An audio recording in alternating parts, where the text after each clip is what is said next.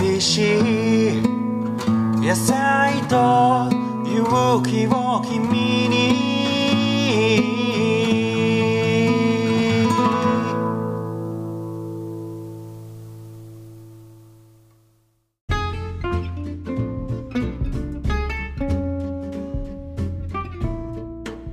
はいどうも有機農業系ポッドキャスト小農ラジオです。あのー、50回の記念の配信があってからですね。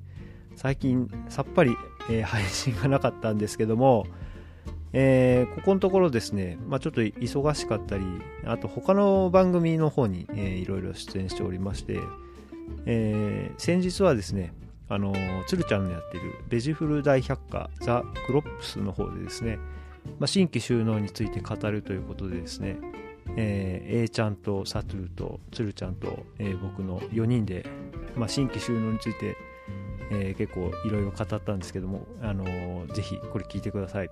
プロップスすごく全部面白いので、ぜひ聞いてほしいですね。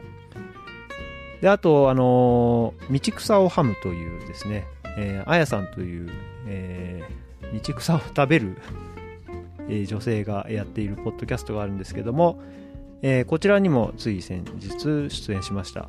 で、これはあの、えー、農業楽しきラジオの慎吾くんと出たんですけども、えー、こちらではですね、あの雑草を使って、え今、我々の食生活が結構、その雑草のおかげで成り立ってるんだよというようなお話で、あの、浜大根というのについて、えお話ししました。えー、これも、あのー、これまでも小農ラジオで、えー、お話ししてきたあの育種の話なんですけども、えー、これも非常に面白いのでぜひ聞いてください。でですね、あのもうすでに聞いている方たくさんいると思うんですけども、え先月からですねあの Agri Music Radio という番組が始まりました。えー、この番組はですね、あの、Spotify のあ新しい機能で、Music Plus Talk という、えー、機能を使ってるんですけども、まあ、あの、ラジオといえば、やはりあの、トークだけじゃなくて、あの、音楽が流れるっていうのが非常に魅力的なんですけども、ポッドキャストだと、まあ、著作権の関係でこれまで音楽流せなかったんですけども、えー、この Spotify のですね、えー、なんだ、サブスクサービスをこううまく利用して、音楽とトークが、できるということで、え農系ポッドキャスターでですね、あのチームを作って、え裏方だったり、えパーソナリティだったりとかですね、えチームで配信をしています。で、えー、今日はですね、あのゲストをお迎えしてるんですけども、今日のゲストは、えー、その Agri Music Radio、えー、第2回、えー、第3回か。第3回に、えー、ゲストで来ていただいた、えー、西田栄喜さんに来ていただいております。どうも西田さんおはようございます。はい、おはようございます。今日はありがとうございます。えー、っと、こちらこそ。簡単に、まあ、 Agri Music Radio の方でも紹介させていただいたんですけども、えー、西田さんのプロフィールをですね、えー、読ませていただきますと、えー、西田さんは1969年石川県生まれ、えー、大学卒業後バーテンダーに、えー、1994年オーストラリアへ1年間留学。帰国後、えー、ホテルチェーンにて支配人を3年間務めた後帰郷、えー、1999年に菜園生活風来を起業。年間50種以上の野菜を育て野菜セット加賀の野菜ピクルスなどホームページにて販売、えー、著書に小さい農業で稼ぐコツ、えー、農で1200万円があるということでですね。はい。あの詳しくは Agri Music Radio の方でですね、まあ、ここら辺についてはいろいろお話ししてますのでぜひ、えー、聞いてください。ということで、えー、西田さんあのお久しぶりなんですけども。そうですね、お久しぶりでしたね。この間収録から見たらそうでもないそうですね。あの、出演、どうでしたか？ Agri Music Radio は。いややっぱりあの、本当音楽が間に挟まることで、今まで本当に講演という形とかはさせてもらった時に、どうしてもその最初からこう、小さい方が売り上げがいいとか、うんノウハウとかって話についついなるんですけども、音楽があると、心情がこうグッといけるので、そうですね。最初からもう、あの、なんでこの曲っていうと、もうみんなが共通認識を持ってくれるので、はい。あの、自分の名前佐野元春のお約束の話だったら、今までの君は間違いじゃないとかっていうのからトークがこう心情に行けたりとかしたので今までにあんまりああいう話ってしたことないっていうことができたのがすごく良かったなと思いますねい。やー、ほんとやっぱあの、音楽一曲かかった後が特にみんな、すごく饒舌になるというか、話盛り上がるんですよね。やっぱ音楽の力っていうか、すごいですよね。うんで、えー西田さんは佐野元春とエレファントカシマシをあの時はそうですよね。リクエストいただいて、もう僕ねあれからね結構エレカシ聞いて作業してるんですよ なんかこう上がりますねやっぱり。いやーあともう、まあ、音が綺麗っていうのもあったけど、もう自分で、あの自分のあのアグリミュージック映像何回も聞いてますね。わかります。なんかねこうまさにあとその、はい。そろそろ今あの北陸の方雨とかが多くなってきてるので、うんまさに今からのその朝の収穫の時がねああ言ってましたね番組で。なんですよね。その時に、まあ聞いてたなっていうのは改めて聞聞けたりするので。ういいですんね。うん。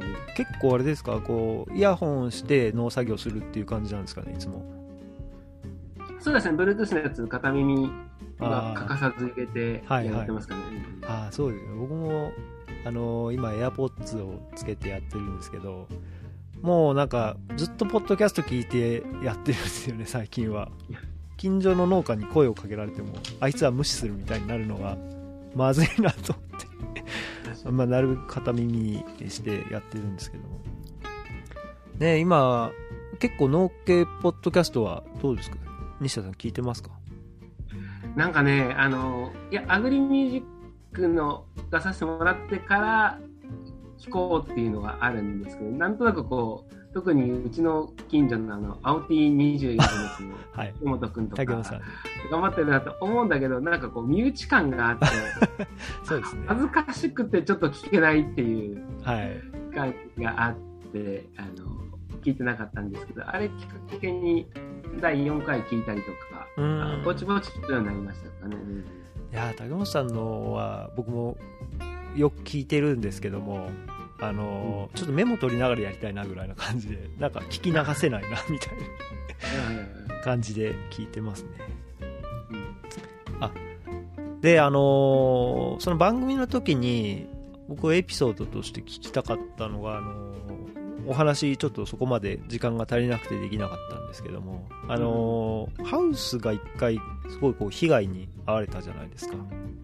あ、はいはいはい。でいやあれってなんですか？こう台風か何かでやられたんですか？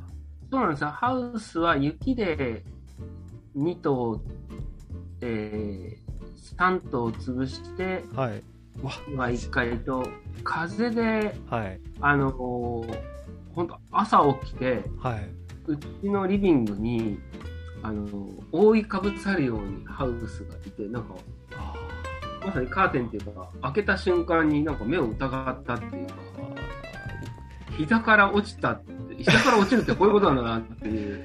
いやあのー僕前もそのアグリミュージックでも行ったんですけども西田さんのところには一度行ったことがあるんでもう目に浮かぶんですけど、本当に家のすぐ裏がハウスですもんねそうですね、あのハウスがこう、お 家に覆いかぶさってきた。うわうん。いやまさに、だから、あの、なんていうかね、えーうちのハウスは奥行き、まあ、間口5 5.4の奥行き15ぐらいですから、はい。小さいハウス。そうです。でも、まあ、建ててもらうと、もう60万ぐらいするので、んうん自分で建てられたそれの中で取れてる野菜が100円、200円って、なんかもう、なんて割が合わないんだって、本当に思いますよね。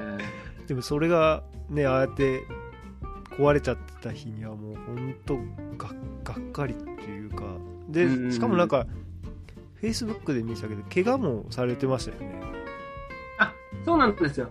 あのー今まで救急車で運ばれる怪我2回してるんですけど、農作業中にあの時あ焦っちゃって、はい自分でその電動のこぎりで解体しようっつって、はい解体したらこう手が滑ってこう膝にガッときて。いやもう踏んだり蹴ったりというかうん。でも、5針塗って、うわは翌日収穫して発送しましたからね。い いやそれがあの結局僕もほとんど一人でやってるんですけどもまあ、うんうん。小脳の場合は別にこう従業員もいるわけでもないし自分がこう倒れちゃったらもう終わりみたいなところあるじゃないですか。うん。だからいろいろなんか厳しいなと思ってあもうあの記事見てる時はもう本当に辛いなと思いながらいつも見てたんですけどもでもあの時もやっぱりそういうこうあると人のこう情けというか助けを感じますよね。雪で潰れた時は、えー実はその周りの人の友人がそのクラウドファンディングをしてくれてあそうなんですか。はい。でそれこそ30万のところ70万ぐらい集まったおかな。おすごいですね。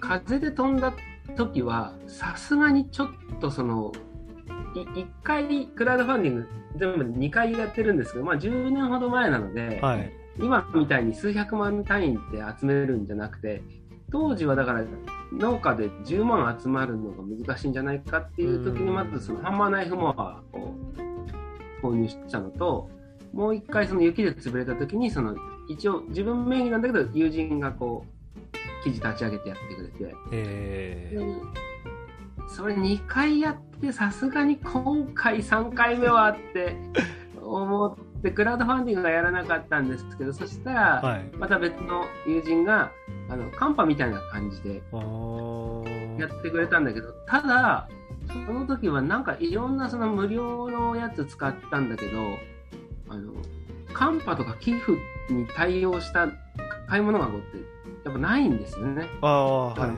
い、売らなきゃいけないっていうのでうん、なんかで、えーどこの形か利用した時にそのアカウント停止させられ お金が集まってたのに、はい。30万ぐらい集まってたのに停止させられて冷や汗かいてみたいな、えでもお金は振り込むけどこれこれ以降の受付はできないみたいなのがあったらしくて、まあ、日本の中における寄付とかは、うん。まあ、ちょっとこう詐欺とかとつながるかもしれない。のでかなり厳しいんですね。だからやるとしたらクラウドファンディングになっちゃうのかなっていう感じですね。まあこうある程度リターンありきみたいな感じなんですかね。そうなんですね。うん。で、リターンも、まあ、えーっと、別の形のリターンみたいなね、あのうん。情報とかでもいいんでしょうけど、やっぱりうまくできた仕組みでしたね。ねえそっか。いやーであのーまああの著書の話、まあ、いつもこの講演でされてるような話についても、僕も、まあ、あの行った時にもちょっといろいろ聞いたんですが改めてあのお伺いしたいんですけど、まあ、小さい農業で稼ぐコツは僕も読んだんですが、まあ、こう新しくこの脳で1200万という本が出てて、なかなか タイトルでもうおおって感じになるんですけども西田さんって今面積どれぐらいやられてるんですか？面積 30R、えーっと、いわゆるサッカーコートの半分ぐらいっていうふうには言ってるんですが、30あるって3単ですよね。3単3単。3単で1200万ってなんかこれはすごいなと思うんですけどもこれうん営農スタイルは少量多品目少量多品目で野菜のセットが、まあ、月間、今だいたい150セットぐらいがリミットかな。1日8セットで、はい月水金出してみたいな形で、火木銅が加工の引きみたいな感じで、今、そういうふうにちょっと分けれるようになったのが、あよくようやく分けれるようになったっていうか、前は毎日のようにはい。収穫して出したんで。発送って時間かかるじゃないですか、その。いやーもうそうなんですよね。収穫よりも何よりあの箱詰めとパッキングが時間かかるんですよね。うんうんうんうんいやそうなんですよ。ね収穫は結構パパッと終わるんですけどもやっぱあの葉っぱ調整してボードに詰めてとかっていうのが時間すごくかかりますよね。あ150セットはすごいですね。僕は僕もあの少量多品目で、えーお野菜セットやってるんですけど週に15セットぐらいでまあ4週間だから60ぐらいしか出してなくて全然少ないんですけども、あ週3回。いやでも週3回これだけ出して3単でその野菜の量が取れてるっていうのはすごいですね。もうかなり作付け計画とかはもうきちっと細かくやって全然隙間ないような感じかなり細かく、うん。やってる。っていうかもう大体スタンダード野菜に変わってきましたので、うん。昔はもう吹雪の1月に畑計画して、はいえーそれがこう楽しみです。最近はもう畑実際実動する3月まで計画書い書いてなかったりするっていうか。あの最初は本当に100種類ぐらい育てたこともあったんですけど、あまあ、日本だと、えースタンダード野菜が一番こう買ってもらえるし、はい。選ぶがもいい。で前は飲食にも出してたりしたことがあ一回あったんですけどうん。今うちは野菜セット家庭菜園あ家庭菜園あの家庭用野菜セット専門っていうふうに買ってます。あーなるほ意外と飲食であんま買ってくれないんですよね。ど いやあのそうなんですよね。1回3000円ぐらいで、しかも変わったこの野菜でこの野菜って言って、でも農家って、それだけちょうだいって言われたら、やっぱ倍か3倍種まくじゃないですか。うんうんうんで変わり野菜って結局残ってしまうので、はいもう普通のいわゆるもうカレー野菜、あの人参じゃがいも、玉ねぎみたいなんかから、その時々で、大体今年間50種類ぐらいで、もう大体コンスタントに、えー12種類、15種類ぐらいうん取れる、まあ、保存も含めてね、はいはい。してるっていう、まあ、育てる能力よりもだから、えーこの間ツイッターでも書きましたけどやっぱ探索で技術を磨いてうん。やるっていうのはすごいと思うんですよね。ああはい。日本は基本的にやっぱりみんな職人肌ですようね。ん。そうですね。まあ大産地なんかっつったらもうもう超職人ですよねあの人たちって。うん。で新規収納で一番こう人気があるのはちょっと前はトマトはいはい。トマトミニトマト、うん。で最近はイチゴかな？そうですね。まあ花形だし当たれば大きいけど、うん、うん、まあプロの集団のや野菜ですからうん。もうそこにね例えば勇気です無農薬ですもう自然のですが突っ込んでいける世界ではないですうよね、ん。確かに、うん。最近はもう止めてますそうなんですね。で逆に少量多品種農家にとって一番必要な能力栽培能力もそうですけどはい。ある意味諦める能力と切り捨てる能力。ああなるほど。まだ取れるけどこれ取ってるよりはお こっち行った方がいいっていう。もうさっさと片付けちゃって次の作に入っちゃった方がいいっていうこそう。う切り替えだっうたり。ちはあの3メートル幅の畝を基本にして15 3メートル？年間、はい。もう15年 ,15 年間、えー、畝の形は変えてないんですよ。あーじゃあ半不耕期ぐらいな感じなんですか、ね、半は完全半不耕期ですね。だから畝の形でな今3メートルの畝って言いました3けど。メー、トルってすごく大きい畝ですね。えーっとね、まあ結局裾から裾なんで結果的に上はそんなでもない。2つの畝をはい。抱き合わせて。くっつけてるイメージですね。へえ2つの畝をくっつけて1つにして、はい。3メートルだったらいいのが、まあえートマトとか実野菜は1畳ずつで、まあ、あのうんうん 2, 2畳ですね、まあ、3メートルに対してはい2畳で、あと、えー白菜とかだとうちはもうミニミニミニ野菜なんで、うんはい。えー片側3畳もう片方3畳なんで3メートルぐらいだったら6畳植えるかな。おー。なるほど。逆に畝がい。畝幅が3メートルあると、かぼちゃとかあ。のそれもクリアできるんですよね。そのままこう端っこに植えちゃったらその畝の上だけで全部そうそう感じですでねとにかく高畝に1回しといて、はい。あとはあのあのああいうインターネットの農業あの資材はい。でしかそういう3メートルのマルチって売ってないので、はい。そう使って。3メートルはなかなかな見たことないですね僕。ないでしょ。しかも機械でできないんですよ3できなメートルの、ねはい。で結構安いんですよ。だからあの買い手がいないから。で3メートル使うことによってはい。あの2つ分の畝がうん。1回で作業ができるんですねもう効率化と面積も最大化するために。2分の1の効率だし、2分の1の労力で、結局小農にとってうん。一番のコストってうん、あの人件費っていうか自分の人件費なんですね、ああそうなんですよね。はい、うん。自分が結局こうう売ってはい。ねそうそうそうで作ってうん。パッキングして加工するから、もう全部やらなきゃないですからねだから、えー時間がすごいコストと考えたときに、うん。あの2分の1ですね、うちはだからあのマルチの端はあの土かぶせない方式なんです。あれ？この間この見学来た時もやってなかったいやあの時ね僕まだそこまでこういろんなことイメージできてない中で西田さんのところを見せてもらって、あの正直ねちょっとピンとこなかったんですよね。でこれどうやってやってるんだろうってこんな大きいしなんかあまりにもそれまでいろいろ見てきたとこと違いすぎたんで。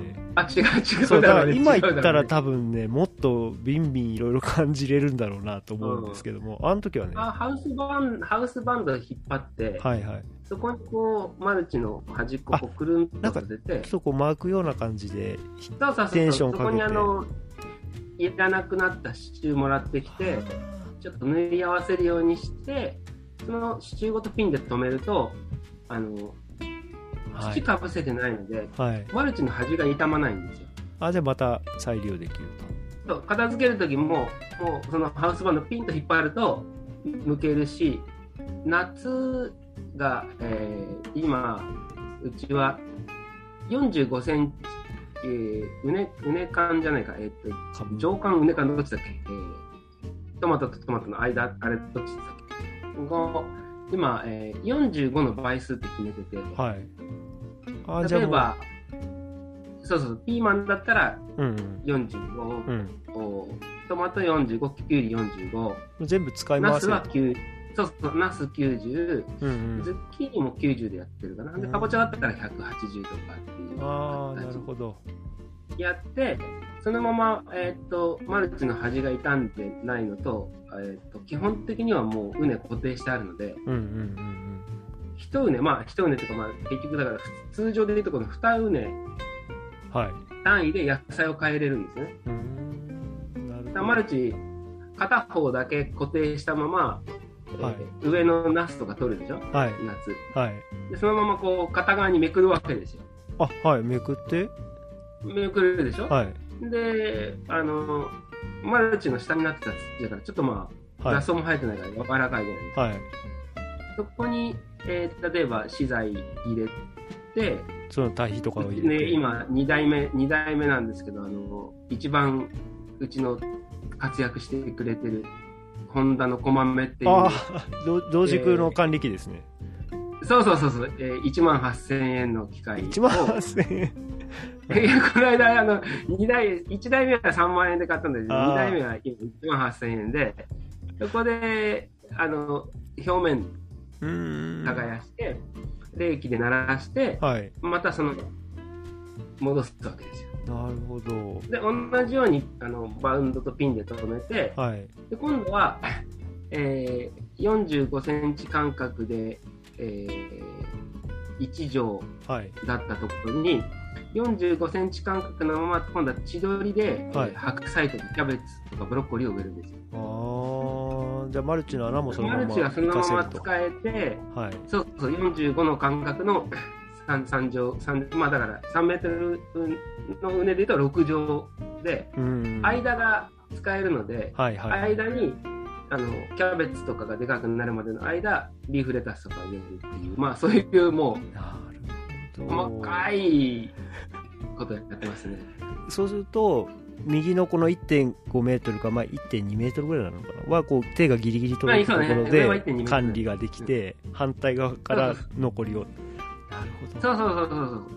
でもで時間も結局かからないので、もちろんその資材、支柱とかピンとかは必要だけど、さっき言った時間が一番のそのコストと考えるとうんいいですね。で、うち、あと野菜セット、配達は一切やめたんですよ。あ全部ゆなんか今、直か売所にも配達行ってないですあね。ーあそうなんですかてくれるか、かって言ってあの、インターネットでね、今みんな野菜セット販売してるし、うん。それはすごくいいことなんですけど、結局全国にお客さんがいるってことは、全国にライバルがいるってことでもあるので、うん。今、一周回って、最終的には、えー地元の人がはい。買いに来るようにしてます。あれ自宅にその店舗もありますもんね。そこでの販売もされてるという。そうそうそうそう。で、でも野菜セット専用で。ああなるほど。あもうセットで買いに来るって感じなんですかそうなんですよ、そうなんです。よ。あのー単品で。自分も話好きなので、前、店に並べてたこともあるんですよ、うん。田舎なんですが、通りすがる人はいないわけですようんうね。ん。で、買いに来たとしても、その、一皿200円の野菜をこう、でも話好きで自分も話すから 30分ぐらい話して、はい、500円ですとかっていうのがあって、これはダメだと思う。うんでうんうんえー最初からもう予約ではい野菜セット、えー2500円、3000円、3500円のセットを取りに来てもらって、で2セット自分がいないときは、あそこに置いときますので、あの、ペイペイのあのはいはい QR コードを置いとくので、そしたら、あの、取りに来たら分かるじゃないですか。ピンの音で。うーんなるほどそういうのを使って、配達してる時間って、はい。農作業が一切できない。いやそうなんですよ。あの先ほど怪我されたとかいう話があったり、えもうともかく自分も感じるんですけどあの、まあ、サラリーマンだったりどっかに勤めてるとまあなんか今じゃ信じられないこう有給休暇っていう言葉もあるぐらいで 誰かがやってくれるけどもう一人でやってると一切それがないわけでもう自分が手を動かさない限りはもう何一つ進まないっていうのが、まあ、そう、自分が動かさない限りは一個も動いてないっていう。当たり前なんですけどもまあなんかそういう環境になって本当にそりゃ進まないよなっていう逆にだから仕事と取れば取るほど自分が忙しくなるっていう。うんだからそこにリミットかかっちゃいますよね。うんまあ、ほんでさっきの話だけど、あの今は一回ネットで外に飛ばして、はい。やっぱり地域は、えー日本は地域を中から変えるのはすごく難しいと思うんですよね、実感として。うん。で、えーうちにそうやって視察とか来てもらうと、あの大型バスがなんかあの草ぼうぼうの畑だけど止まってるぞとか、はい。学生が来てるぞとかっていうと、外からなんか認められてるのかなとかっていうと、初めて中の人がこう見るものああなるほどね。まあそ外堀を埋めて、うん聞く耳を持ってもらってから、こういうやり方があるよとか、今、あの石川県とか、うちだったら石川県ってこんなのっていいんだよっていうことが言えるんですけど、それまでやっぱり、日本の場合、外から外圧があって初めてこう変わるっていうのがあうる。ん。ここは意識して、外の人を入れて、で一応安全の担保は、畑マップ用意して、はいはい。まあ、あの来られる時に見ました見ました。すごくよ見てもらって、今だったら勝手に写真撮って、SNS にアップしてくれると、あまあ、これだけ草生えてたら除草剤は少なくとも生えてないなとか、そんだけ虫があったらっていうのをその、その一畝単位で野菜が違うので、どっちにしろ有機ジャスも取れないし、うーん取るつもりもないんですけど、あのそれの担保はもういつでもオープンにして見に来てもらって、うん。いやーでも僕行った時もマップをもらったんですよね。ちょっと可愛らしいこう手書きの野菜の絵が描いてあって畝ごとに今こういうのが埋まってるみたいなのを見せてもらって入ったんですけどももう本当になんか結構混食みたいなのもやってましたよね。こうなんか違う野菜をこう2そうそう。そうだ種類ぐらい。必ず、必ずナスかトマトのよ脇には、えー枝豆植えたり、あインゲン植えたり、うん。あとニンニクと玉ねぎ植える脇には、えー、そら豆とか、あはい。なるほど。ナップエンドコンとか。パニオンプランツ的な感じですかそうそうそうそう。けん喧嘩しないのどころか、えー不思議なことにトマトの横に植えた枝豆って虫食いがないんですね。へえそうなんですね、僕はあのバジルをたまにいいと言って植えるんですけど大体消えますけどね。バジルあ、でも消えちゃうんだそうそう、バジルもいいですよね。バジルとか、うちもバジルとシソを植えて、はい。最近だとその、おまあ、バジルとシソは野菜セットに入れるの難しいので、あ確かに。あんまり受けよくないですね確かに。まあ、おまけとして野菜セットにおまけですって分かるようにして入れますけど、あの箱を開けた時ってネットで今届けられない唯一のものって香りなんですよね。おおなるほど。はいはいはい。確かに。うちにとってはあのハーブの苗とか販売した後とにかくこう脇に植えといたものとかがうん。生えたのをちょっとこうミントであったりハーブを野菜セットのこう袋に入れた最後箱のこう上にちょっと置いて箱詰めして開けたらちょっと香りがするみたいなのと入れてまあ畑ごと感じてもらうっていうのがまあ一番いいのかな。なるほど。いやもうあのマイナビの方でコラムを書いていらっしゃるじゃないですか、うんもう今回ちょっとあの全部一回目を通したんですけども まああれはねあのぜひあの同じスタイルでやってる人は一度見た方がいいなと。うん。もうテクニックがたくさん載ってるんですけどもあのもうちょっといっぱい話しちゃったんですけどあの、まあ、僕この「小脳ラジオ」という、えー番組をやっててで、まあ、うん。小脳といえば結構西田さんあの日本一小さい農家とかコンパクトな農業とかで売ってるんで、うん。あなんかすいません。っていうそうそうそう。そうだから今回はあの、10回、10回ぐらいあの、ジ10ャ回ックして、そのまま自分もポッドキャストやって、あえー、元祖、元祖小脳ラジオか、本家小脳ラジオ。そうそうだからこう仁義切っとかなきゃいけなかったかなと思ってたんです。いや、でも、本当にこの間の、あの、Spotify の方でもそうだったけど、はい。今、まさに時代が変わってきて、まず農法をカテゴリー分けする時代ではなくなってきた。うーんキリがないし、うん。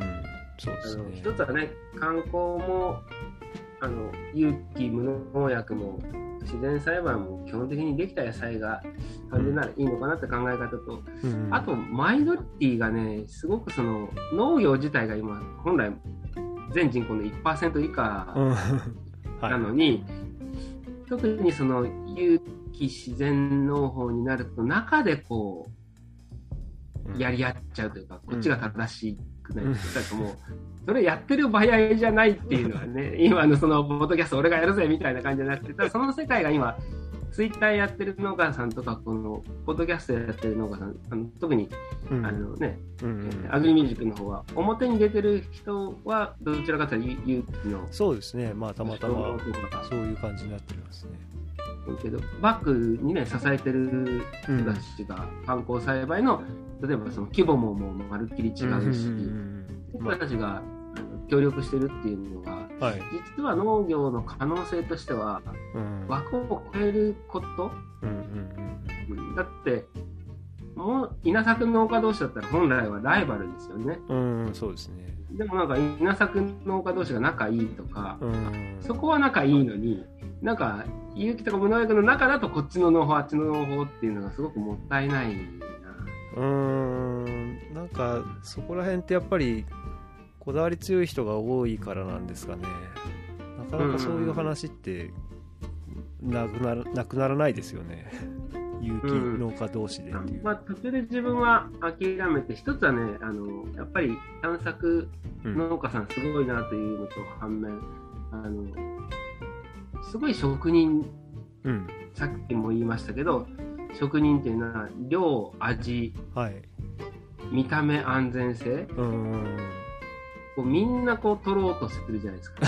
有機栽培やってるうん農家も言ってしまったら単あたりいくら取れる農法みたいな言い方すうる。ん目指してるのはそこじゃなくて本来はその安全性じゃないのとかさ、うん全部取ろうとすると無理があると思うんですよね。はいはい自分は途中から諦めたのが、あのうんまあまあ、諦めたって言ってももちろんそのお客さんに出せるレベルではあると思うんですけど、はいまあ、見た目ともう終了は諦めて、あなるほど味と安全性でいいやと。うんうんうんうん、うちの売りはそこでいいやと。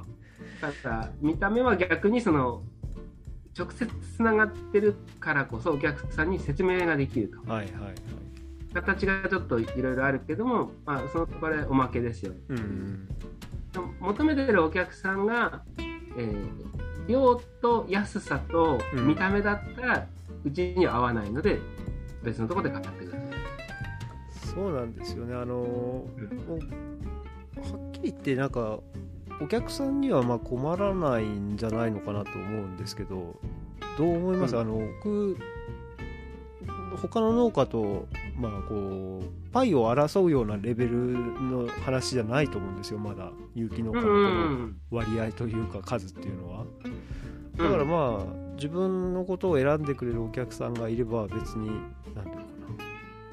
ライバルだったりこう他の雪農家が敵っていうことにはならないと思うんだけども、だってそれこそイオンやオイシックスとかライバルにお互いにならない。ならない。まうん。あ気づ気づかれてもいない。そう。あるデータで、えー有機農業日本の有機農業って本来その少量多品目、うん。まあ、お米もやってて、うだけどん1軒の農家に対して50件のユーザーがいたらえー生活が成り立つっていうのがデータが昔出たらしいんですね。おお1件に対して50って考えたらそんな無理する必要はないんじゃないかな。うん。そうですね。て思うんですよね。そのさっき言ったパイの取り合いとかうん。奪い合いじゃないけどうん。農作業はまさにその裏あの例えば、えーいわゆる不労所所得とかいう流行りじゃないけど、うん。やっぱ本とか、えー極端に言えば YouTuber とかはその真逆だと思うんですけど、うん。一回コンテンツ発表してそれがこう再生とかか買えばうん。チャリンチャリンと落ちてくるはい。のと違って、はい。農家のものは現物なので まあひたすら。できる量は限られているわけですよね。できる量が限られてるお客さんがいればもう本来そこでいいわけですよね。そうなんですよね。でもなんか収量を求めたりとか、あとうん。さっきの話じゃないけど、まあ、新規就農者でやっぱり、えー自然の勇気を求めてくるのは悪いことです。自分も実際そうだったのうで、んあれだけど考えがそこで止まっちゃうんですよね。はい自分の技術さえ上がれば食べていけるとか、うんうんその本来は手段ではい。幸せ、まあそうですね。自分は幸せになるのが目的のために農業っていうのは手段としてっていう話はしてるんですけど、うんまあ、そこであのあまりにもこう 見えないから止まっちゃう。うん有機農業でうまくさえいけば食べていけるんだとか自然ので求めてる人がいるから、でも実際はまあ実感として1.2倍ぐらいまでの価格だろうしうんそのうですね。割には多分終了コスト考えたら倍ぐらいの値段を本来取らないとああそうそうやそう。っていけないだろうし。でも実際倍だったら自分だったら買わないなと思いますよね。買わない買わないあんまりにもやっぱり。いやそこはだからやっぱ技術なんだろうなと思うんですけど。うん。西田さんはでも技術は絶対その無理があるので、うちはまあ、直売うんうん。スタイルすることによって、まあ、手数料を省いて、いかにその身身のある方を取るかっていう。ことと、まあ、さっき言った機械を、結局、うち今、1万8000円の管理機と、はい。クラウドファンディングで買った22万円の、えーハマナイフハンマーナイフモアと、あと、エンジン式の草刈り機2万5000円かな。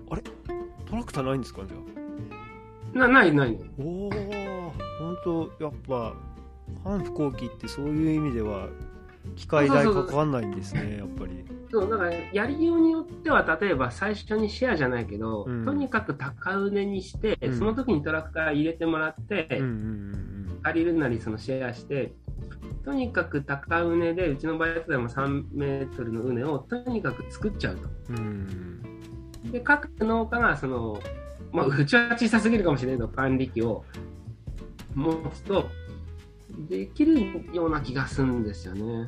いやあの今アメリカとかってこう不耕起栽培が結構増えてるとかって言うじゃないですか。僕の中で不耕起っていうのはこう除草剤とセットじゃないとできないっていうイメージがあったんですけど西田さんの場合は、まあ半不耕起ですけど不耕起プラスそのつどつどこうマルチをこううまくかけて除草の方はそれでしっかりやってるっていうそうそうそうそうそう。感じですねだからマルチはいろんな意味もあったし、うん。えー一回炭素循環農法とかにした時はなんかマルチってこう環境に良くないよねって頭で考えて、うん。あの使わなかった時があるんですね。はいはいはい。でそしたらもうオクラ植えたらもう植えたまま枯れはしないけど成長全くしなくてそれはあの他の草がってことですか？それとも地温いやもうね全く成長しないのよ。へえで、その時にはもう10年、農家になって10年以上経ってて農法を変えたから、はいはいはいお客さんはもうすでについてるわけですよ。うんで、注文も入ってるけど、野菜は成長しない。まあ、全面、全面的に切り替えて俺が悪いんだけど。もう、だって、全部変えちゃった。農家の冬の農家ってさ、うん、想像上は、うん。えー豊作で雑草が生えなくて虫も飛んでないからね。そうですね。あの冬の計画は本当にもう理想的ですからね。で、えーっと、で、えーっと、本当は、一個一個検証していく方が正しいと思うんだけど、うん。いや、もしこれうまくいったら、なんか次やるの1年後になるから、全部やっちゃえって、うんやってそれになったっていう。わかる。その時は野菜セットお休みして、はい。あそうか本当に取れなくて。家族全員と同じ部屋でその当時はち子供小さかったんで寝てたけど、まあ夜寝れませんでしたね。う。んその時に、ある人が、はいあの、マルチかけるといいよって言われてうん。て、であもう本当に藁にもすがる感じで、はいもう普通マルチってその、マルチ敷いてから穴開けて植えるじゃないですうか。んそうですね逆に野菜が生えてるところを上からかけてお、下から見て穴開けるからもう2倍、3倍時間がかかるわけです。えでもそのマルチ敷いたら、しばらくしてからそのオクラが伸びてきて、今度はそのオクラとかキュウリもその、二房取りみたいな、1箇所から2箇所取れるぐらいとかなったんですよ。で、それから復活して、結局野菜セット3週間休んだぐらいで済んだのかな。その時にその人から言われたのが、うんあの、野菜は法律じゃなくて法則で育つよ。ああなるほどつまりさっきのそのカテゴリー分けじゃないけど、何々さんが言ってたから、なんとか農法だからこの資材を使いなさいっていうのは、うん。結局人が言ってることじゃないですか。うんでも人間が頭の中で、あ、ビニールマルチって環境に悪いなって思うけど、でもまあ、えー野菜のね、っていうか、まあ、言ってしまうと微生物ですね。うん。まあや、炭素循環農法をやってた時は、炭素循環農法、市場菌、糸状菌、糸状菌、いつも迷うんだけど、はいはい市場金。キノコ菌だよね。はいキノコ菌がこう、育つ環境にいれば、はい炭素を分解して根に栄養を与えてくれるっていうのが、まあ、炭素循環農法で。そしたら、じゃあまあ、キノコが生えるときに、あ、土砂降りの雨の中ってキノコって生えないよね。ああはいはいはいで、えーかといってカラカラに乾燥してる時には生えないよね。うん多少湿度があって、しかも暖かくて、はい直射日光を浴びないっっていうと、マルチなんですね。それが法則で、もしそのマルチじゃない代替ができれば別にそれでいいわけです。うんでも、あの人間が思うビニールがっていうよりも、そのキノコの菌、市場菌にとってみたら、はいどんな方法であれ、居心地よくしてもらえば、そうですねなんですね。で、その市場菌とかはもう雨にあ水に30分使ったと死ぬんですよ。ああなるほど。だから高畝にして、はい。とにかく雨がザーッと降ってもマルチの外に流れて、はい。30分以内にはもう水はけがよく流れるようにしとけば一応どんな農法でも基本はうまくいくんじゃないかなと思ってああどあのベースとしてはですねうーんいけるんじゃないかなって今のところのあれなんでそのために今はマルチを使ってるけど例えば石油資材が入らないとかなった時には別の方法があるけどもっていう発想の方が高速で育つと考えてった方がそうですね。農法とかを超えてその人のやり方になってるんじゃないかな。と思いますね。んあのじゃあマルチは結構こう使い回してるわけですよね何そうそうそう、えっ、と、なので、えっ、と、1年、丸1年使いますよね。だから夏作はさっき言ったように、あと、うち、畝をだいたい15メートル畝かな。はい。で、どの畑行っても15メートルか30メートルに、そこも畝自体の長さ決めてるんですよ。だから、それ大マ事ですよルチを使い回すように。なんかこう短い畑で切っちゃうと別のとこ持ってった時に足りなくてとかあそうそうそうそう、あの継ぎ目がむず、なんかもう、もう、あれがねッとなる。嫌なんですよ。ねそうそうそう。わじゃどこの畝どこの畝行ってもその一回ははぐったマルチがまあ使えるよっていうようーん。でただまあ、えー翌年になるともう穴がいっぱい開いてるとさっき言ったそのあ。空気のあの状態とか水あなのでまあ本当はもう1年2年使いたいんですけどあの今はまあ1年単位で回して。でもまあさっき言った法則的に考えればやりようによっては今度は、まあ、もしかしたらもうマルチじゃない時代にできるかもしれないけど今はまあコスト的にマルチも一番ありがたいしそこはせっかく現代社会だからありがとうございます。ありがとうございます。使わせていただきますよって言って無理しなくなりましたね。前はそれこそ無理して食べていけなくなるぐらいまで行くようなとこだったので。今できた野菜が健康で安全で、まあ、硝酸体窒素が低くてうん。後味がスッと切れればいいかなっていう。なるほど。確かにあのーノーマルチは結構僕も憧れて一回やったんですけどもうん、まあやっぱり草に負けて全然できなくて。うん、もう収量もすごく低くなっちゃうし、まあやっぱで、うちはちょっと標高高いので、あの春先の地温も低いんですよね、マルチ張ってないか。ら、うんうんうんうんそれで全然こうグッと来なくて、ああ、もうこれは無理だって言って、まあ、その年1年結局やったんですけども、もう今はまあマルチを使って、ただ、あれですね、僕は一回一回こう剥がして捨てるんですけど、あのー粗大ごみというかあの農業ごみを年に1回出すじゃないですか、うんうんうん。あの時もう嫌になりますよね。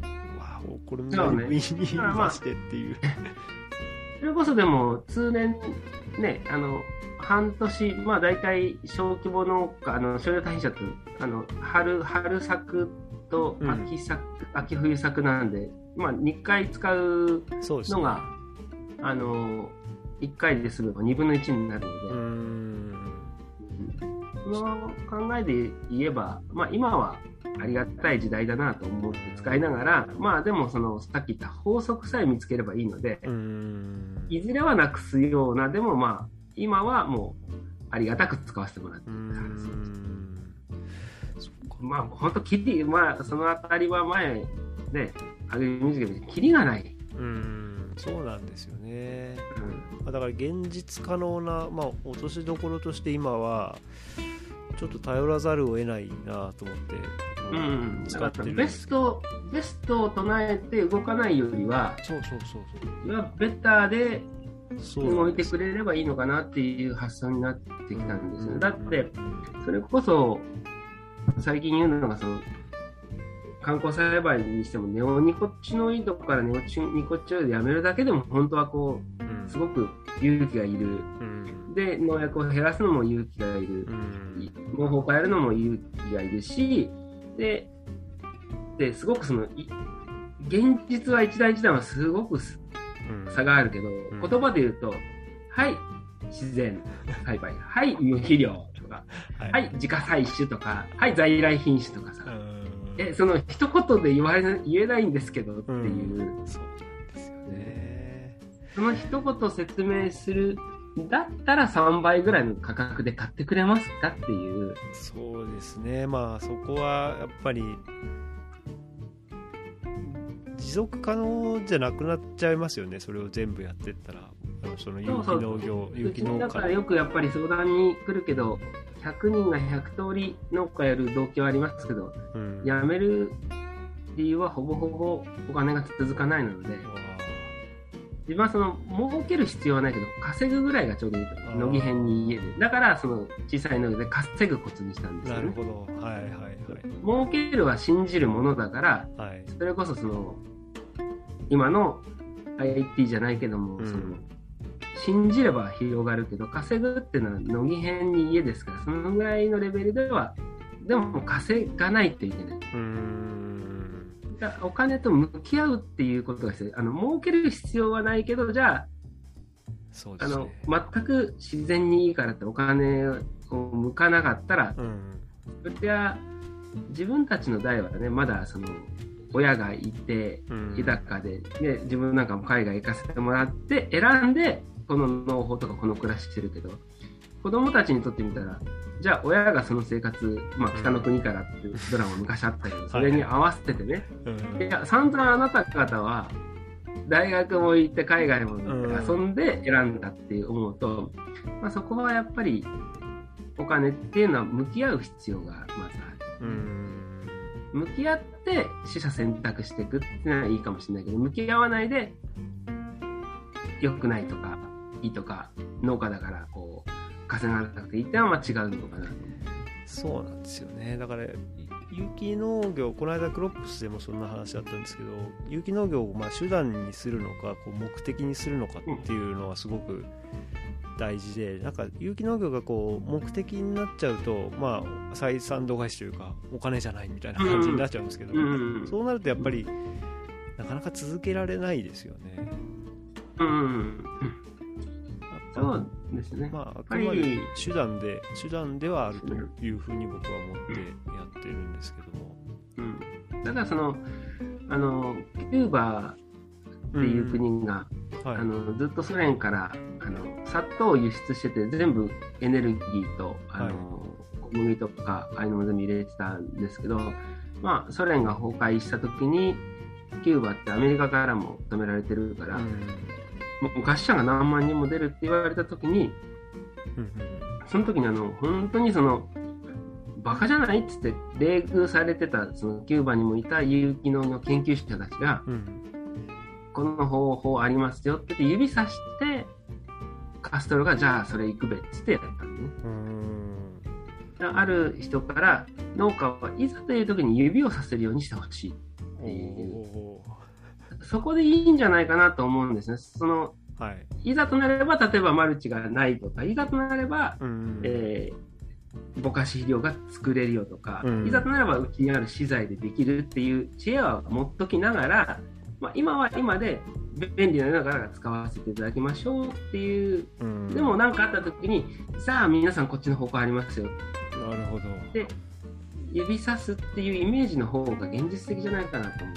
うんそれを今もうこうこうここやで電気もいらないとかっていう暮らしはやっぱりねね時代は戻れないですからね。ね今ね、こうやってお話できてるのも電気のおかげだし、それはおかげさまなんで、うんだからどの、どの農法でできたものであったって、まずはやっぱり食べてけてることに、まあ、ありがとうだよね。その上で、ただまあ、一つ言えるのは、その前提が必要な仕事っていうのは、うん。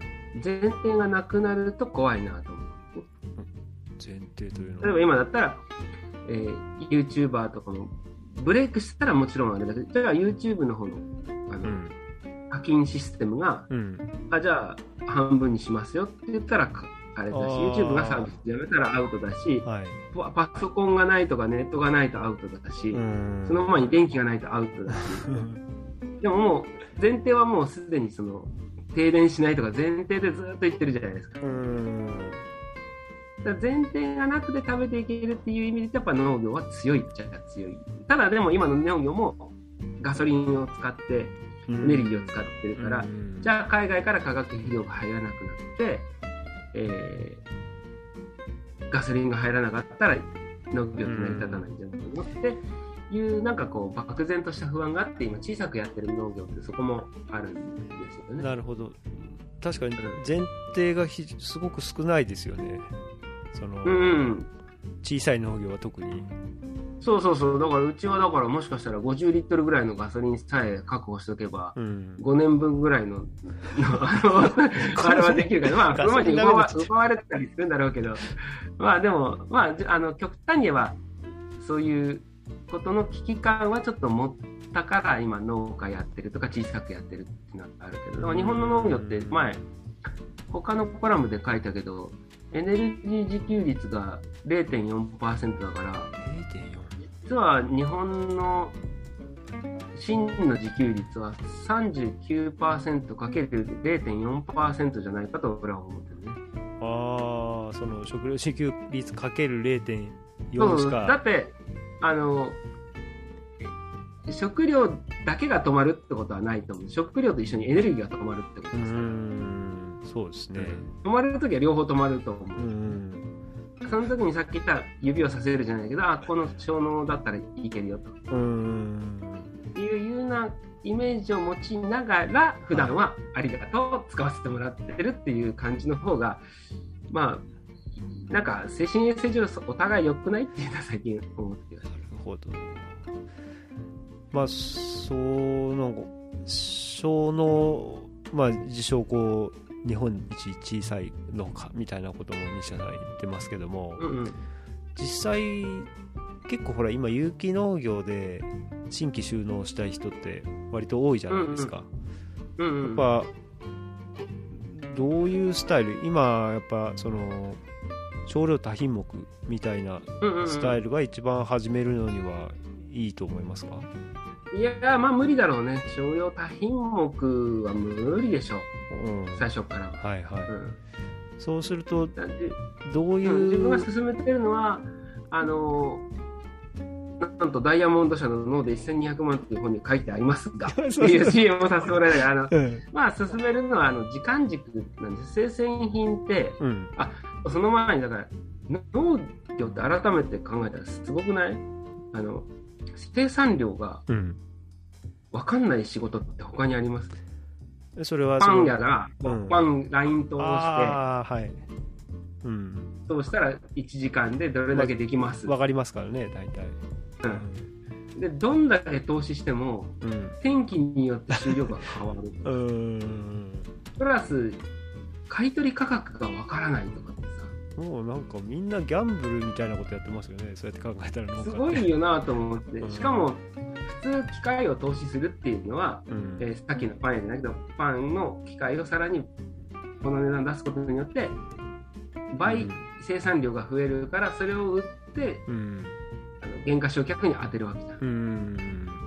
でもまあスマート農業のそこが一番弱点だと思うんだけどスマートになって便利になればなるほどコンバインが納屋に寝てる時間が長くなるそうですねうん今まで今まで60日稼働してたのに40日で良くなったら300日納屋寝てたのが今度320日納屋に寝るでも値段はでもこの大変だから大変この大変な仕事をこれで変わってもらえるならっていうのがちょっとそのうん農業機械の場合発想の原点のような気がするのでそれを考えたらもう真逆のこの機械を買ったらじゃあスマート農業やったらその野菜の値段が倍に売れるのスマート農業を取り入れたら収量がこの同じ面積で倍収量が増えるのってなれば別だと思うんですよ。どっちもないですねうん。どっちもでない話けど。に飛んじゃったんだ。これ何の話からこの話したんだっけ？えーっとね僕も今ねちょっと戻ろうと思ってたんだけど小農始めるんだったら少量多品目じゃなくてあ、そうそうそうそう。あで、その少量、少能ってのは、あの、生産、生鮮品って基本的に収穫しした瞬間から価値が落ちていくわけですよ。うんうん。はい。ほうれん草とか取ったら、ね、もうしなびていくし。そうですね。ので、最近小農とかうちに来る人でよほどそのこの野菜やりたいとかっていう人以外では、うん今進めてるのは日持ちする野菜と、はい。えー育てやすい野菜。ああ根菜類だったりまああのみたいな、さっき少し出したけどその例えば、えーカレー野菜。う、うん。勝手にカレー野菜ってなってるカレー野菜。あの玉ねぎじゃがいもにはいはい人参とかはい。あとまあ何種類かあるんだけど、はいこれはまああの本に書いてありますねっていうぐらいにするかな。あまあまああの例えば、えー、人参じゃがいも玉ねぎっていうのは無農薬でも育てやすい上に、うん。えー収穫した後長持ちする。うん。で例えば加工する時も漬物だと週夏に収穫したのをすぐ塩漬けしなきゃいけない。仕事が増えるわけです、うん。でも、えーじゃがいも人参玉ねぎとかは収穫したら日持ちがするから、うん。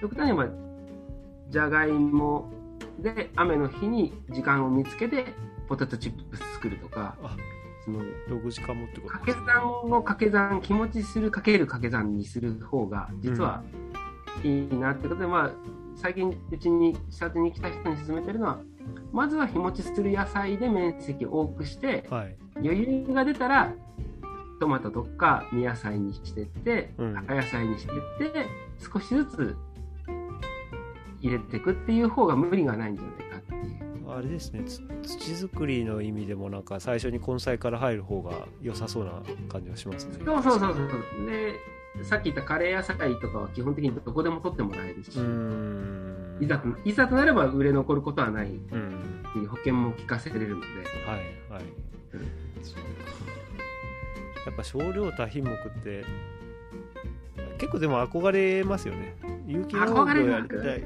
人って大体まあ僕もそれで 初めはうんうん、初めはってまあ今もやってるんですけど品目はめっちゃくちゃ減らしましたけどね。僕も最初うん、60ぐらいやってたんですよ。今もう30ぐらいしかやってなくて、もどんどん減らしましたその方がいい。うちもだからさっき言った減らして、うん、比べてもらう方がいいのかなと思って。比べるというのは例えば、えーっと、日本人はやっぱりちょっと実は保守的だと思うので、飲食はこんだけ世界各国のあったとしても、うん。いざ例えばあのロマネスコとかねみんなこう、冬大根がみんな安いからじゃあロマネスコ作るかって言って、それは高くうん。少しは売れるよ。うんじゃあみんながロマネスコを高く買ってくれるかって言ったら買って買ってくれない買わないですね確かに。じゃあ売れる大根の方が実はいい。まあ、安かろうが大根のの方が絶対みんな買うってことでう。ちも変わり野菜とかいっぱい育ったことあったけどそれよりも、まあ普段使いできる野菜を野菜セットに入れて、うん。で、えー例えば端境期とかあったりなくても、えーと基本的に毎週取ってくれてる人もいるのでそういう人は多分うちの野菜で100%かもしれない。隔週とか月1の人が結構多いとすると、はいはい。うちの野菜だけじゃないと思うんですよね。あそうですね。もううちはほとんど隔週なんですけども。うん、ってことは他の野菜を買ったり比べてりするわけじゃない。ああいますいますだからちゃんと比べてもらった方がいいと思ううんですよね。ーん。それは変わり野菜だったら、まあ、ちょっと待って、ズッキーニも今当たり前になってきた。ズッキーニの、うんえー食べて、これが正解か不正解か分かんないよりは、正解うんありますね人参食べて、うわ、ケンさん、この人参味濃いわうんって、スーパーで買った野菜はもう薄くて子供が食べないとかっていうなった時に気づきがある。最近はそこに結局あでもそう注視するようになったかな。うん。あとはよく言ってるのはその野菜を育てる能力と野菜をのセットを組む能力はやっぱ違う。あね、農家がおまけの曇りでいっぱい取れたからって土付き大根3本入れてもこう 困るわけですよね。であのこの話したした時他の普通の農家じゃない方言ってたら分かります源さんっつって。ある農家さんからうん。あの野菜セット取ってたらある日そのピーマンとパプリカとバナナピーマンとあの伏見唐辛子が入ってたんですよ。多分農家にしてみたら違うし、多分種類が少なかったんでしょう。なんか、あの天気が悪くて。でも、うん。受け取った側としては、うわそれ全部ピーマンじゃんっていう。あれ俺それやってるな。今聞いててうーってなった。いやでもね。そこは例えばあの長く続けてもらうんであれば例えばそのちゃんと説明した上で仲間のものを使う同じコンセプトでやってるものだったら使ってうん。バリエーションを増やす。ただやっぱり野菜セットだけだと大変なのでうちの場合は野菜セットを入り口に追加で漬物を買ってもらう、ああそのやっぱ加工品ですよねそうですね。だから追加で買ってくれる実は味噌とか、うん。えーいうものがポンポンポンと増えると実は野菜セットを野菜セット例えば 2000円2500円にするか3000円にするかっていうのを悩ん悩む悩んでた後はすごくあるんですね、うん。でも一回買っちゃうとその後追加分はポンポンポンと入れてくれる人が多い。のであうん、だからそういう風なイメージであの、まあ、日本人はサブウェイは苦手だけどあの このパンの色どうしますか？焼き方どうしますか？っていうよりはあうん。こうビッグマックのこれにドリンクメインが決まっててセットするっていう方がいい、うちはイメージは野菜セットは一応軸に据えながら、まあ、よかったらうちのこの野菜に合う今の時期だったら、えー無農薬柚子でできた柚子ポン酢ありますけどあのしゃぶしゃぶにしたら美味しいですよとかうんぬか床セットありますよとかっていう提案すると一人の人がこう深掘りしてくれるっていう感じかな。なるほど本当になんかオンラインで味噌作りのセミナーやったりとかいろいろやってらっしゃいますもんねやってるやってる。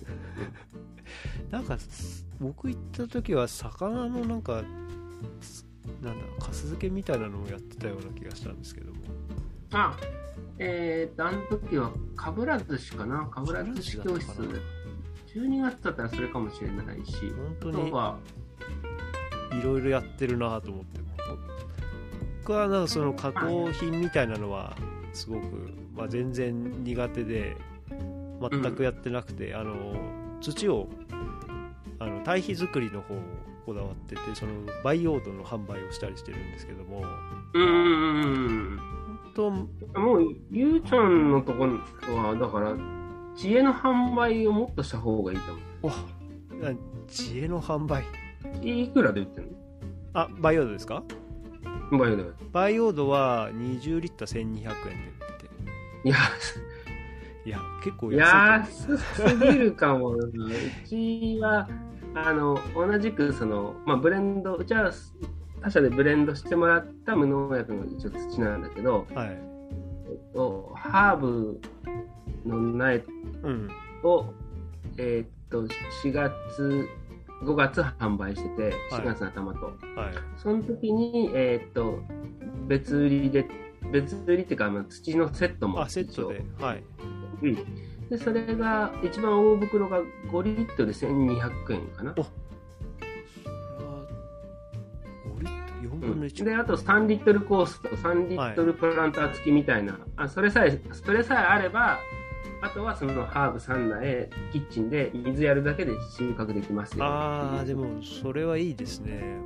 もうそういうの。入り口にして、ううん。ん、農家がだから今からポイントとして、まあ、うちはそのいや野菜をどんだけ頑張ってもやっぱり出せるよって決まってるので、うーん農地が有限なのでね。そうですね。でも知恵は無限なんですよね。さっきのその YouTuber じゃないけども。はい。だ農家はもっと知恵の有限性を知恵の販売をやっていくときにうちで例えば、えーとよくよくまあ講演で言うときになかなかその最初はこう食いついてくれないのではい。あよく言うネタがですね、うんうん。えーじゃあ30キロ6万円のお米は高いですか？って言ってん、まあ、あのネタ的にはその、えー、150g1 合300円で手紙みたいにして売売ってると。その、うん。お米として売るんじゃなくてアメニティとして売るとこれだけになりますよとかうね、んいう話してもう一つのネタとしてうちは、えー、500g 400円。だから5キロ4000円のうん。お米。じゃなくて5キロ4000円の米ぬかを販売してます。ああなるほど。はい。それをえー北海道の方が1800円の送料をかけて買ってくれますよっていうふうにすると、まあ、大体食いつきがすごくある。で、えーとまあ、ネタバラシすると、それはもうぬか床うん。のセットにして、うんうん。販売して、で、えー追加用ぬか床、ぬかのセットは、えー、500g400 円で販売して、うん。それをあの都会の人が買ってくれるうんうん。と思ってたわけですよ。あの23区内で例えばコイン精米機がないと、いやーそうですよね。北海道の方が北海道のわ方ざわざ1800円の送料をかけてうん買うので、なんでと。聞いたら、えー、源さんのところから買ったら、なんかわからないことだったら教えてくれるでしょ？あーそういうサポート的なことまでサポート、サポートだから、サポート、うちのだからハーブ内も、あの、結局倍ぐらいする値段を、あの、送料かけて買ってくれるのは、育て方とか分かんなかったらうん聞けるっていうことなんで、うん。でじゃあ仲間も例えばバイオだバイオでもちろんそのそプロ用にはそれでいいと思うんだけど例えばその家庭菜園用になるほど。アドバイス好きみたいな形でなるほど。サポート付きって感じですね。そうそうそうそう。である程度の大大大枠の質問とかはそれこそポッドキャストとかその YouTube でうん。大体質問の内容って決まってるのではい。うん。で水のやりすぎに注意しましょうとか。うん。でであとはもう水やるだけで収穫して料理はこうこうですよっていうのをコミュニケーションみたいな場を逆にその買ってくれた人には Facebook のグループとかでここで知恵の交換ができますよとかってやってるとその価値が何倍も上がるわけですね。はいはいうん。これ有料コンサルじゃないですかうん こんなこんな話をしててわやっぱすいや全然そういうのなかったな。僕なんかどっちかというとプロ向けに作っているものがまあなんかこう家庭菜園なりプランターでも使ってもらえたらいいなみたいな感じでそしたらすごく人気はあるんですけども。そこまでの20リットル多いよ。だって一般家庭じゃ使えないから3リットル2それ、ね言われました。20リットル。重い。うん。持って帰るの大変だからうん、小さいの作ってくれって言われたんだけど。3リットル1200円プランター付きで売ってなるほど。プランターそれに付きでね。例えば、あの、まあ、まあ、あんまりちょっと、ここういう公の場じゃ言えないけど、今も言った渋い方がかった例えば種、種つけ。ああそうですね。まあちゃんと問題のないものであれば自分で巻いてあのーキッチンキッチンガーデンみたいにするっていうのも全然うん。あそれで育ったやつをみんなでその、発表する場みたいのを設けたりとかそれこそ、あの、できたものをオンラインで、自分たちで取ったハーブで、オンライン飲み会しましょうみたいな感じにしたりとか。すごいですね。もう次から次に。ただ全国にこうそれこそ北海道から沖縄までの人がうん。なんかこうワイワイ楽しくやってるなと思うと価値を超えるわけですよね。ちょっとね3単で1200万円を稼ぐところは稼ぐというかあ稼ぐか今垣間見えましたよ。西田さんやっぱそういうそういうなんていうのかなコミュニティ作りというかなんかコツというかポイントすごい抑えてがっちりファン掴んでますよね。だからまあうちは最近前は無農薬野菜風来ってなってたことがあったけど最近は菜園生活風来。うーんその畑を舞台にして。だから買うっていうそうそうそうそう。畑を舞台にして考えると例えば雑草だけど草むしりうんセラピーとかもできるわけですね。はいはい。まあうちで最近コロナ前までやったのはその畑でヨガやああそんなこともちょうどその月礼拝、女性専用だったんだけど、満月の日、大体満月って7時ぐらいにちょうどいい角度に月があるので、うんそれに合わせてハウスの中で、裸足でヨガや、ヨガの先生呼んで、ヨガやってもらって、え終わった後、その食事会で1人当たり4000か5000円と、でもみんなこう、食べてるとこう、よかったって涙流してえ、またやると来るっていう。まあでもなかなかそんな場ないですからね。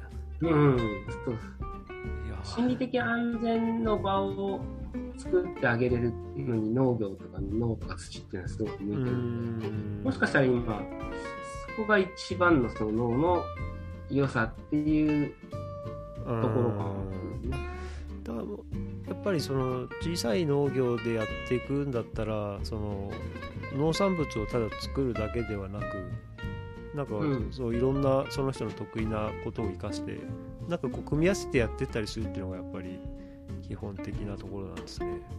うんうん、そうね、だからある人は、あのよく言われたのが、その思い語ったって糖度は乗らないって言ってた人がいて、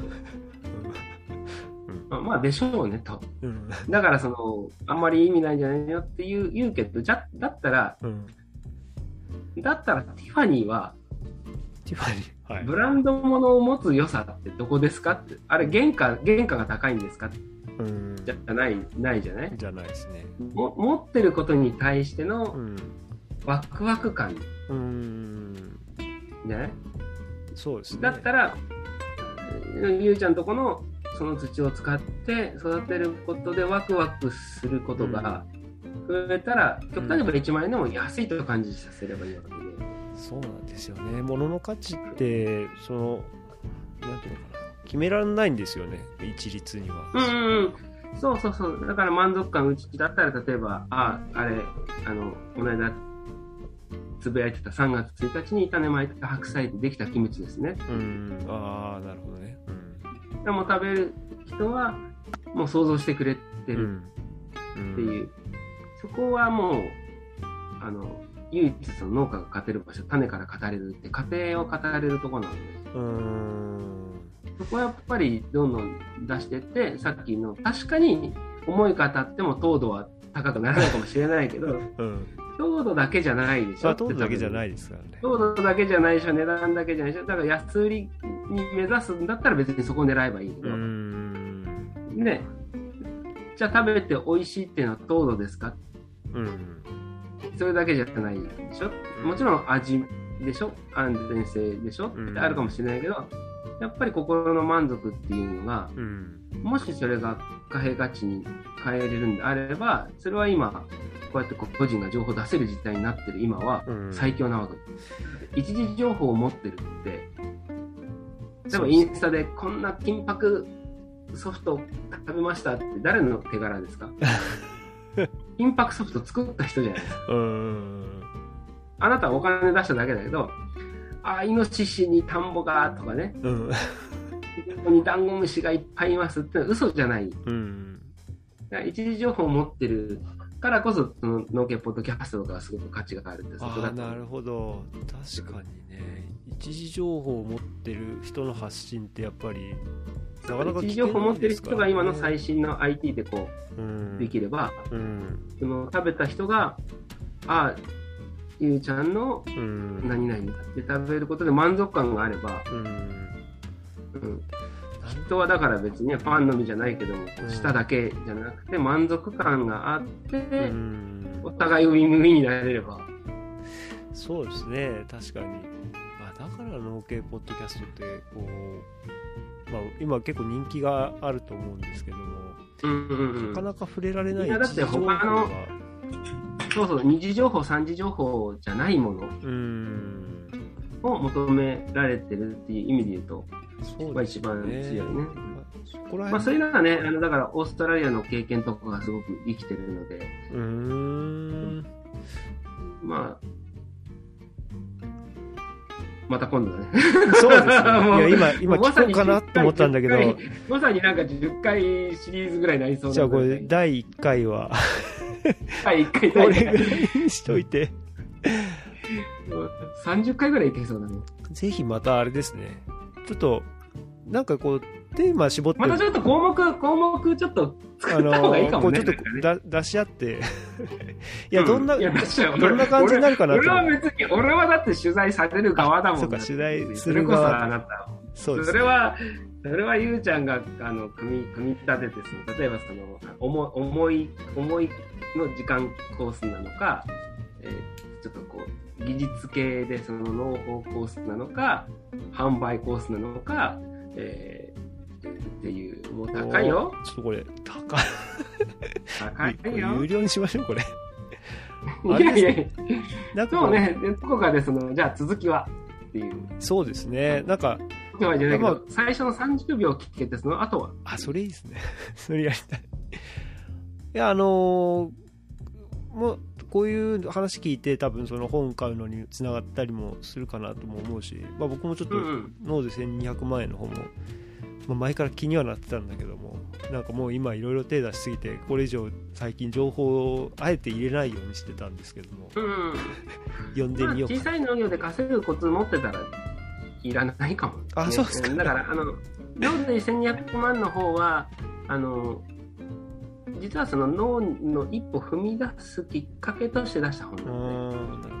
これから第二の井戸を掘ると始めようか都なっていう。会暮らしででもまあ農業をやろうとするとみんなもうその甘いもんじゃないって言われちゃうので、うんうんだったら今のうちに井戸掘っとけばなるほど。仕事まで辞める必要はないけど何かあった時にうん。老後、ね、農家の平均年齢が67、8歳ですから、うん。6時で辞めて、仕事なくなった瞬間にあなたの価値がゼロになるんじゃなくて、うん。50からでも45からでももう練習しといて、それこそもうその、その時期から例えば直売所登録したりとか、えーネット販売、ちょこっとできるしないはともかくうんポケットマネーみたいなところに登録するだけする練習しといて、じゃあ定年迎えた時にはゆっくりそこにスイッチできたら長生きもできるし、そこに例えば農家が先生になると。うん。農家が逆にリタイアした農家がオンラインでちょっとそこの枝はそこ切るんだよみたいな感じでやって 収入を得れたらまあウィンウィンになるし。長生きできてっていう風になったらまあ農業は今からすごい強い時代。いやいや、もうこれ多分、話が尽きないというか終わらないので、そうね、そうね、そろそろ。今日、今日の1時間目は一旦これで終わって、また1時間西田 先生の講座を。2時間目を次また、えーぜひやりたいと思いますので、あはい、そうね、はまあまあ一旦こんな形で。うんあのーぜひ今日の番組の感想をまたこうツイッターとか、えー DM とかで、えー送っていただきたいんですけどもこんな話聞きたいなっていうのももしあればですねぜひ、えー教えてもらえれば、えー取り上げたいと思いますので、えーよろしくお願いします。ということで、え1時間目これで終わりたいと思います。じゃあ西田さん今日はどうもありがとうございました。どうもありがとうございました。はーい